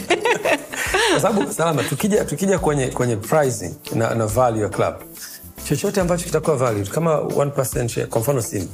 Simba wanasema 50 ya, ya share zao mm. ambayo muhamed amenunua ni 20 billion. Mm. sindivyo yeah 49 49 sasa zinakwenda. Yeah. lakini wakati ananua unajua zilikuwa 50, 50%. Okay. baadaye ndo ikaja guidance ya kwamba should be less than 50 yeah. So 50 ilikuwa ni 20 billion. Ina maana shia moja 20 billion divided by, by 50 which is 400 million per share. Kwa salama ukitaka kununua shia moja unajua kabisa okay, my share is rated at 400 million. Unataka kununua mbili utalipa 800 unataka kununua zote 50 utalipa utalipa hiyo 20 billion okay. Maswali mawili kabla tujamaliza. E, la kwanza ni kuhusu mashabiki wa hizi klabu e, mtaani kuna story ambayo ni fact. Hakuna mashabiki wagumu kudili nao kama mashabiki wa simba na yanga. Hakuna mashabiki ambao hawana shukrani kama mashabiki wa simba na yanga. Injinia sahizi mambo mazuri klabuni akaribia kuchukua ubingwa uh, wa, wa, wa, wa, wa, wa, wa, wa ligi baada ya miaka minne. Kila mtu ana smile. Mm? kila mtu anawapiga ana, ana mgongoni. Lakini kama mambo yakienda kombo vitu haviwezi kuwa sawasawa mmejiandaa vipi na hilo? Na kwenye nyuma ya ubongo wenu mnajua kama mashabiki wa hizi klabu huwa hawana shukrani? Salama yani umesema kitu sahihi kabisa. Um, mashabiki wetu wao wana sifa hizi. Na ndo haki yao. Wao wameshajipa hiyo haki. Haki ya kwanza ni ya kushangilia watakapofanya vizuri. Mm. lakini haki ya pili ni ya kuzomea watakapofanya vibaya. Hiyo ndo haki yao. Na hiyo imekuwa ni haki ya mashabiki wote duniani. Haki yao timu ikifanya vizuri wanashabikia. Ikifanya vibaya pia mtachezea matusi kejeli na vitu kama hivyo. Mm. kwetu si salama it's a bit different. Kwa nini nasema hivi sisi wakati tumejoin yanga Yanga ilikuwa shimoni huko chini. Salama, mi sijaja Yanga inafanya vizuri, inaongoza ligi kwa Yanga. Yanga iko huko, shida mchezaji kavunja mkataba, hajalipwa mshahara, mchezaji sijui kagomea kusafiri na timu, sijui um, quality ya wachezaji iko chini, sijui media department iko chini, sijui yani kila kitu was, naweza kusema hali yetu ilikuwa ni mbaya. Baada ya Manji kuondoka, Yanga ilikuwa kwenye wakati mbaya sana. Hata kusafiri kwa timu watu walikuwa wanachangishana unakwenda kwenye mazoezi ya timu, mtu anapita pale anachangisha, bana, timu inatakiwa iende Mbeya kesho, jamani, fanyeni hivi. Watu wanakusanya shilingi mia, mbili, mia tano, elfu moja. Hali ya klabu ilikuwa mbaya kweli. Imagine sasa sisi tuna step in kwenye timu ambayo iko kwenye hiyo situation. Ndio maana nakwambia it's a bit different.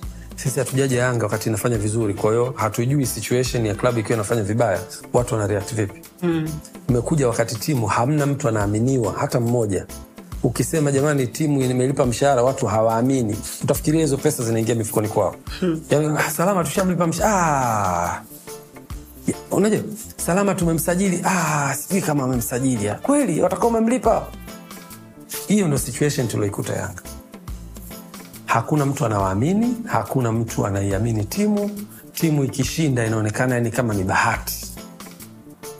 Tumeanzia hapo Salama, tumeanza kujenga timu leta makocha, kocha anafanya vibaya, mwondoe, mlete kocha mwingine. Mchezaji huyu anakuja anafanya vibaya, mwondoe, mlete mchezaji mwingine. Tumeanzia huko, na katika hali ya kawaida Salama, we struggled. Nataka nikwambie, yani kama kuna mtu dhaifu dhaifu kipindi hicho lazima akikimbia. Hatukuwa dhaifu hivi, we were very strong, tukasimama imara kwa sababu tulikuwa tunajua wapi tunataka kwenda. mm. Ukija huko kwenye media watu wanatupiga kila siku, hawa hivi na hivi hivi na hivi, hawajui mpira, wageni sijui. Ah, okay. Sawa, subiri, especially you by the way. maki mimi niko Ghalib yuko nyuma huko, yeye ananisupport bana, injini, usikate tamaa, pambana, tutafika tutafika. Na hizo encouragement mimi zinanipa nguvu, na mimi najua Salama ninapokwenda. Yani hawa watu walikuwa wanapigapiga kelele hivi, nikuwa najua mi ninapokwenda. Tunataka tuipeleke timu pale na itafika Leo Salama, achievement ambayo tunaipata, timu inachukua ngao ya jamii, timu inachukua ubingwa ikiwa na points kumi sijui kumi na ngapi, kabla mshindi wa pili huko tumempita by. Tunakwenda kuingia FA Cup final na tunacheza fainali na tutashinda inshallah. Makombe matatu kwa, kwenye meza ndani ya miaka miwili. Ni, najua mimi wapi tunapotaka kwenda, najua kelele zitakuwa nyingi najua hawa watu watakuwa hawana, unajua hawa watu, watu, unajua afu imejengeka notion ya kwamba bana, Simba wana watu hatari. Nyie hapo watu wa Simba yani mmejifanya mko juu pale mbinguni. Huyo Haji atakuwa kawapa hizo stori, mi sinajua yani, Simba Simba yani tunatutisha hao. RC tutaona salama. Injinia, injinia, maswali yangu mawili aishi nisamehe kabla tujamaliza. Maswali yangu mawili, moja linamhusu Haji, lakini la pili linamhusu mchezaji ambaye Afrika Mashariki na Afrika nzima ina, inamjua na kumwongelea kwa sababu ya vitu ambavyo amevifanya msimu huu kwa, kwa, kwa Yanga na kuna stori niliisikia nataka uniambie leo kama ni ya ukweli. Hapa namzungumzia Mayele Fiston. Fiston, wewe ndo ambaye ulienda kumsajili Kongo, wewe ndo ambaye ulimfuata. Kuna stori nilisikia kwamba ulivyoenda Kongo kumfuata yule bwana alikukimbia kwa sababu Simba walikuwa tayari wameshamtongoza na design kama mitego yao ilikuwa tayari imeshakaa, lakini wewe ukapiga mpira wa juu ukaenda kule. Ulivyofika kule, yule bwana akakukimbia. Alivyokukimbia baadaye akaletwa kwako na, na polisi sijui wanajeshi, kwa sababu ya mgeni rasmi kwenye mikutano ndo ambaye alihakikisha ali, ali, ali, ali kwamba anakuja kwako ili, ili asajili karatasi ya Yanga. Kuna ukweli wowote kwenye hii stori? Salama, histori unazitoa wapi kwanza? Mimi hebu niambie histori. Histori imefanyika Kongo, wewe umeitoa wapi? Unajua injinia, mtaani kwetu bwana, watu wanakunyima chakula, lakini maneno hawakunyimi. Is it true? Salama, kuna mtu mmoja anaitwa, wenyewe wanamwita ni mkuu wa majeshi ya Kongo, ni yani ni Yanga kuliko Yanga waliokuwa hapa Dar es Salaam yaani ni Yanga kuliko Yanga wenyewe hapa mm. na ni mtu ambaye amekuwa anapenda mpira kwa muda mrefu sana na amekuwa na sapoti kubwa sana kwenye mpira wa Kongo. ana own vilabu vitatu pale Kongo, yeye mwenyewe as an individual. Okay. Kuna klabu kubwa inaitwa Union Manyema uh, mwaka jana imekuwa nafasi ya pili kwenye ligi nyuma ya- ya Mazembe na Vita Club, katikati yao pale wao wamepenya. Klabu kubwa sana, lakini alikuwa president wa Vita Club for the past 10 years labda, anaitwa General Hamis, mkubwa wa majeshi ya Kongo, lakini ni Yanga kuliko wewe Salama. Mi sio Yanga, jipange. Yanga kuliko wewe. anaweza kuwa ananizidi Yeah. so yeye hawa wachezaji alikuwa na waon, ni mtu ambaye amekuwa akiibua vipaji anawaweka kwenye club uh, za kwake anaingia nao mikataba kuna kitu kidogo kongo kiwa tofauti. Kuna third part ownership kwenye football ambayo iko. Nchi zote duniani ipigwa marufuku lakini kongo mm. anamiliki ya wachezaji. Kwa hiyo anawakuza katika malezi mazuri anawalipia nyumba lipia chakula analipa mshahara wanaperform hawa kina juma shabani wote na watoto wake. Kwa hivyo mwaka jana alinipa wachezaji wawili. Alinipa Twisila Kisinda na Mukoko, wote wachezaji wake. Wakati huo alikuwa bado yuko Vita Club. Baadaye amestep out kutoka Vita Club, amemwachia mama mmoja, sasa hivi ndo president wa Vita Club, lakini wale wachezaji bado ni wa kwake. Kwa hiyo ana wakihitajika Vita Club anawatoa Union Manyema, anawaleta Vita Club wanacheza, lakini under his ownership. Kwa hiyo Fisto ni mchezaji wake pia. Nilivyomwambia eh, nilivyoenda Kongo pale nikapokelewa pale na, na, na usalama mkubwa sana wa jeshi, kutumwa gari za kijeshi pale na ma, uh, support na nini, kama mi namtaka Fiston na Juma Shabani, naambia sawa. Kwa wachezaji walikuwa hatu wana mwaka jana, baada ya ligi kuwa imekwisha, wanashiriki tu mashindano ya kawaida na mechi za kirafiki. Basi kaitwa, sijui sasa kama huko alikimbia kimbia, mi sijui. Mimi taarifa ambayo ninayo nilivyofika tu pale nikaja kupokelewa airport nikaenda hoteli nikapumzika baadaye. Tukakutana na general. Kuingia kwenye hiyo ofisi yake salama. Yani ni mlinzi wa hali ya juu. Basi nikafika pale akawaita akawaita wasaidizi wake ambaye leteni hawa vijana basi wakaja pale first time mimi nakutana nao ndani ya ofisi yao wakati mi nishazungumza nao aliwaambia nawatuma kwenda kwenye klabu yangu Tanzania. Sikiza kauli hiyo, kauli ya kijeshi salama. Nawatuma kwenda kwenye klabu yangu Tanzania, nataka mkafanye vitu viwili vikubwa. Cha kwanza mkacheze mpira kwenye kiwango cha juu, cha pili nataka nidhamu ya hali ya juu. Na baada ya kumaliza mazungumzo, akasema ninayo zawadi yenu. Fungua draw, akatoa Bible mbili, akawakabidhi wale wachezaji kwamba hii ni zawadi yangu kwenu, nataka mwende mjitunze kwa kumwamini Mungu, lakini mkatekeleze hizo taski mbili nilizowapa. Hawa wachezaji waliahidi pale kwamba sisi zawadi yetu itakuwa ni ubingwa. Hiyo ni kauli walitoa mbele ya General na kwamba tutakupa zawadi ya ubingwa, na General amekuwa akinipigia kujua maendeleo ya watu wake. Ingawa anayajua. anayajua. Anataka kujua lakini nidhamu vipi Yeah, yeah. behaving? Na bana wachezaji ni top professional. Kwa hiyo tumewasign for two years. Huu ni mwaka wa kwanza. Namshukuru mwenyezi mungu. Shatupa ngao ya jamii. Uh, tunaelekea kwenye nafasi nzuri ya mwisho wa msimu kwa ajili ya ligi. Shinda mechi ya tarehe kumi na tano huenda tukawa mabingwa lakini pia tunacheza fainali ya FA Cup tarehe mbili Julai. You never know, tunaweza kuwa mabingwa wa makombe matatu. So is it true kwamba Mayele alikuwa anatakiwa aende Simba? Yeah, wako unajua tatizo um, wachezaji wetu hao akishafanya vizuri sababu Mayele alikuwa mfungaji bora mara mbili mm. nafasi ya pili uh, kwenye ligi ya congo is, is a top goal scorer mwaka jana alikuwa wa pili akiwa na goli kumi na nne mwaka juzi alikuwa wa pili akiwa na goli kumi na tatu. Kwa hiyo ni mchezaji ambaye anaweza kuhitajika na timu yote. Na wenzetu walikuwa kuna kuna igo fulani ametengeneza kwamba na watu wao wakaanza kuingia kwenye mtego kwamba wachezaji wa Kongo ni wacheza show na nini, lakini sisi mimi naiona na value ya wachezaji kutoka Kongo kwenye ligi yetu ya Tanzania. Wanaweza kublend in easily, wengine wanaweza kuzungumza lugha kama Maele anaongea Kiswahili. Okay. anaweza kublend in vizuri. Chakula cha hapa kinaendana na chakula cha Kongo kuliko kumleta mchezaji kutoka kwenye mazingira. Tulijaribu kwa Carlinhos kutoka Angola, it was a bit difficult. Mchezaji mzuri lakini anashindwa kuadapt na system. Kwa hiyo mimi kwangu preference ya wachezaji wa Kongo ni wachezaji ambao mimi naamini wanaweza kutupa matokeo. Kwa hiyo wenzetu walibeza, inawezekana walikuwa na mhitaji I don't know, lakini walianza kubeza kuhusu value na, na quality ya wachezaji wa Kongo, lakini mi kwangu imepita. Hauhisi kwamba hawa jamaa wanakuja hapa wanachukua nafasi za ndugu zetu? Una, kama unavyojua najua wewe umeishi nje wakati una, unasoma na vile vile huwa unaenda unaona. Tuseme kwa nchi kama uingereza kwa mfano Na hapa sizungumzii e, football nazungumzia maisha tu ya kawaida Yeah. e, mfanyakazi mkubwa wa, wa uingereza ambaye anajenga ile nchi sio mwingereza Ndio. e, wageni kutoka eh, Holland, wapi? eh, huko nchi za kimaskini za, za, za, za ulaya na waingereza wanalalamika kwamba hawa watu wamekuja kutuchukulia ajira zetu wakati wao wanasubiria pesa ya, ya malkia kwenye dirisha ki- kila, kila wiki au kila mwezi hili linazungumziwa injinia kwamba wachezaji wengi wa kigeni wanakuja wanawafanya wachezaji wa nyumbani kwetu wasishine au wasipate nafasi.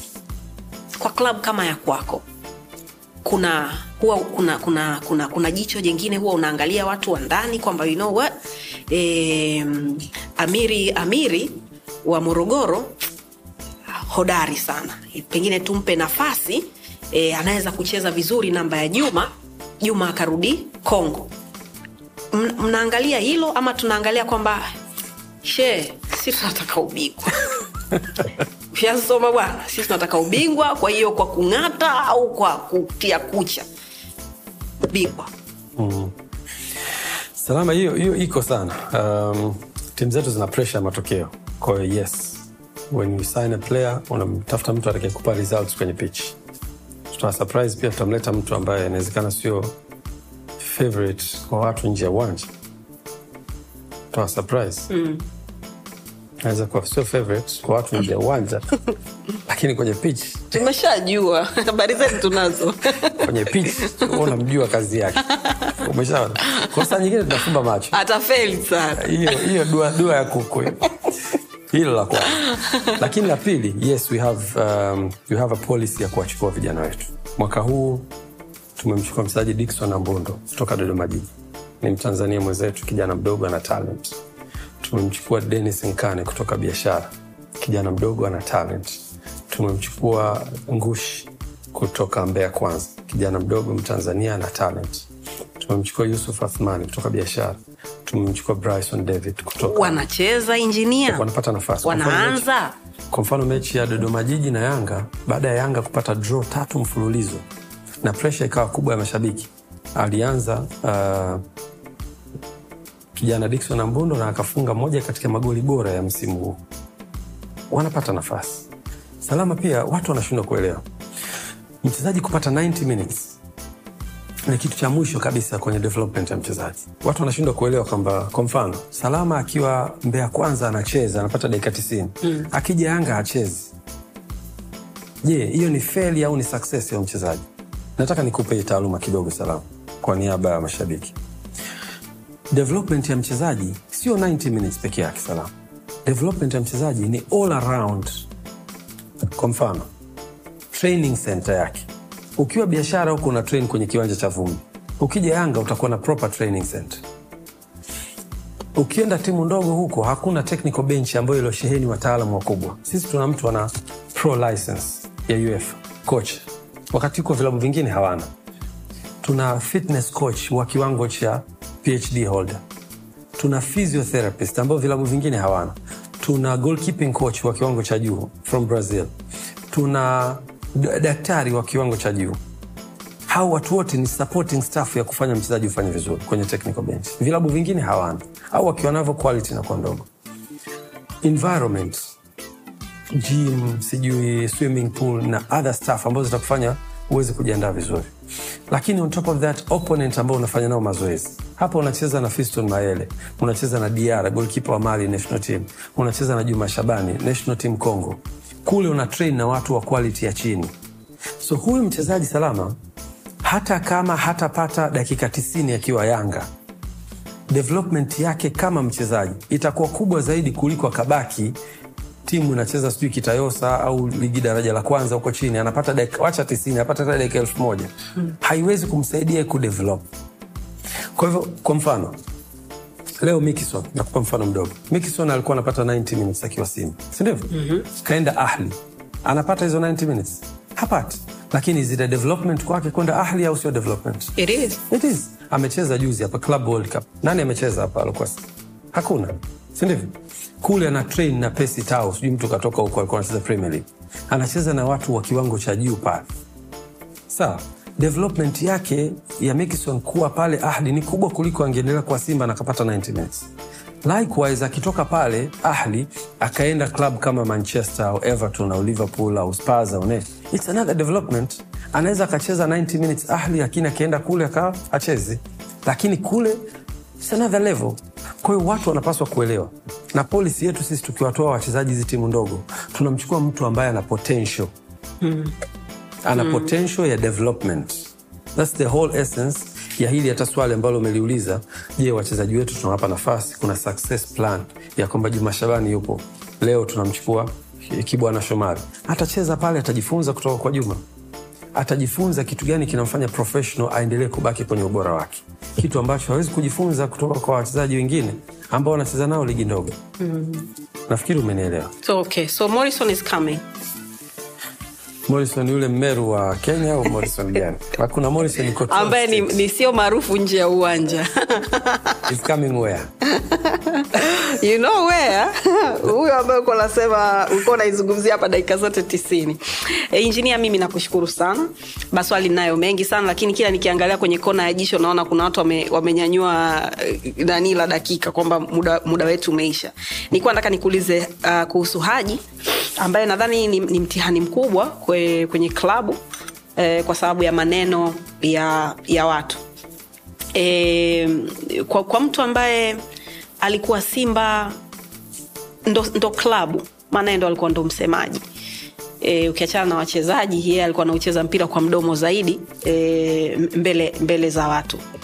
Kuja kwenye klabu ambayo ni ni adui namba moja wa klabu ambayo alikuwa akiisemea e, wakati anakuja haikuwa ladha nzuri kwenye, kwenye, kwenye midomo ya, ya, ya mashabiki wengi wa yanga. Kama kama ilivyo wewe kwamba kuna stori kwamba wewe ni mshabiki wa simba unadhani mmetumia ama mnatumia ama mnaendelea kutumia nguvu ya ziada kuwaaminisha watu kwamba e, hiyo hiyo hiyo e, usajili ambao umefanya ni ni yakinifu kabisa. Sawa mi sio simba narudia tena. I know. sijawahi kuwa wala sitakuwa. Yeah. yeah. uh, kuhusu haji yes uh, mimi kwangu tulifanya research kidogo salam.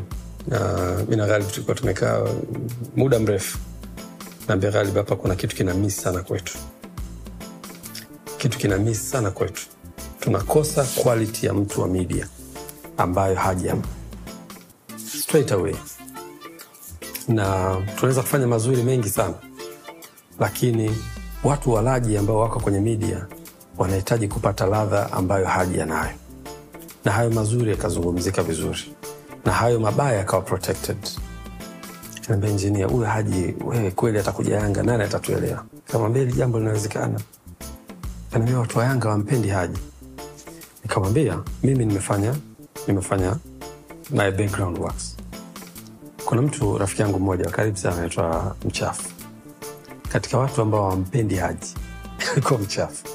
Anaweza kuingia kwenye akaunti ya haji akaandika hata matusi. Hebu fikiria mtu alivyo alivyokuwa hampendi haji. Mi nikamuuliza siku moja ambia vipi unamwonaje haji? Uh, kuja yanga. Ah, kaambia vipi kuhusu haji? Haji unamwonaje?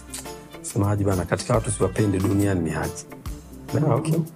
kwa nini umpendi haji haji simpendi yani anavyotucharura sisi watu wa yanga napata hasira kweli yani Niambia, okay.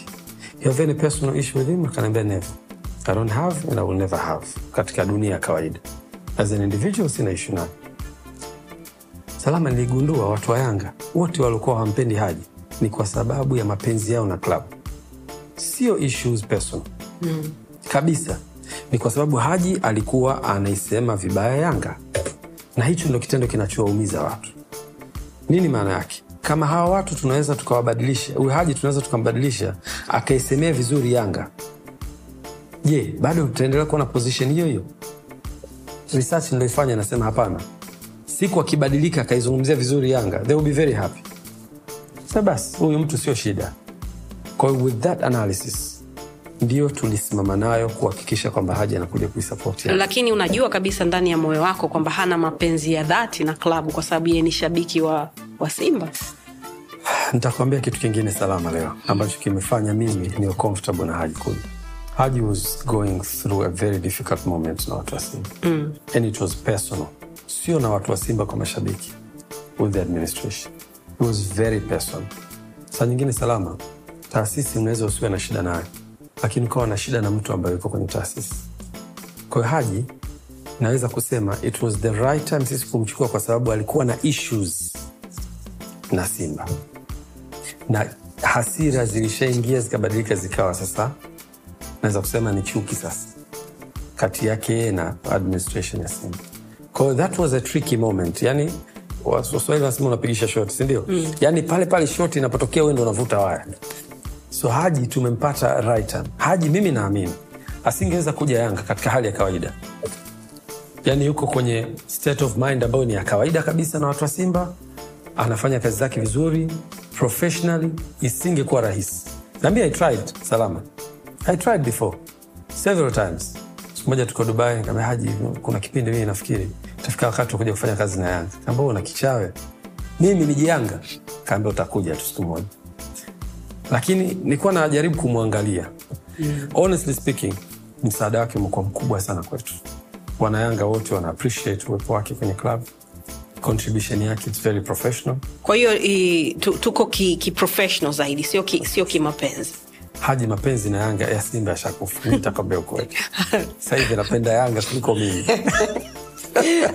injinia mi nataka uendelee kuota na kuamini hivyo. Um, uh, uh, kazi nzuri unafanya na imekuwa ikionekana na matunda yake ndo haya ya msimu huu. Um, bila shaka wa, walivyokubeba na kiti walikuwa wana, wanaamini vitu ambavyo unawajengea una, una, unawajengea vina- vinastahili pengine hilo swala la wewe kubebwa juu ya kiti ingawa watu wengine waliangalia kitumwa ki, ki, kitumwa zaidi. But all in all eh, mwaka 1961 wakati mheshimiwa uh, mzee wetu Julius Kambarage Nyerere alivyotua airport baada ya kutuletea uhuru alibebwa. Sijasema mi Nyerere lakini nataka concept ya appreciation. Were you uncomfortable au you I was very uncomfortable. Ah, yeah, yeah, yeah, yeah, yeah, yeah. Unajua salama the plan kuchukua kile kiti wanitembeze mpaka Tazara. Ha! Nikaambia nyie. I mean, I was not happy to be honest na ni kitu ambacho mi binafsi yangu hakikuwa kimenipendeza. Na it was a surprise, big surprise nitakwambia. Na niliandika kusema kwamba sija na appreciate mapenzi au appreciation au washabiki wa Yanga wanaonipa, lakini that was beyond uh, a normal level. Kwa hiyo sifurahii kwa kweli, lakini ndo kitu kimetokea. okay Yeah. ebana shukran sana all the best not so much but uh, yeah. Ishi ndugu yangu ishi. Nakutakia kila la heri we bwana. Amin. Nashukuru salama. Asante sana. Nawe pia, kila la heri asante. Nashukuru. Kazi unayofanya inaonekana. asante sana. Yani, Kazi ambayo- shabiki wako asante asante sana. Kazi ambayo injinia anafanya inaonekana na bila shaka itaendelea kuonekana. E, so kwa roho nzuri lakini natumai e, tutakuwa tuna timu mbili kubwa kutoka kwenye nchi yetu ambazo zinafanya vizuri kimataifa. Na bila shaka zitasaidia kupeleka taifa letu mbele na zitasaidia vile vile kutoa vipaji kujenga timu yetu ya taifa ili mambo mengine yaende mbele zaidi. Kwa niaba ya injinia mi naitwa salama na kwa niaba ya kila mtu umundani tunakutakia kila la heri na asante kwa kutusikiliza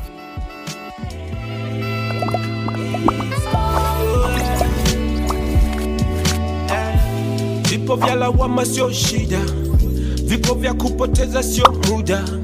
Wenuka na ukimbize ndoto ah, ah, ah.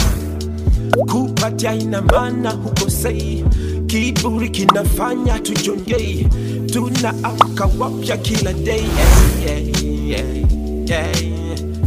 Slow ila kufika unawahi, chozi na mfuta na cry, tukipenda na Mungu anafurahi yeah. yeah. Mimi sihitaji kucomplain, other place is okay.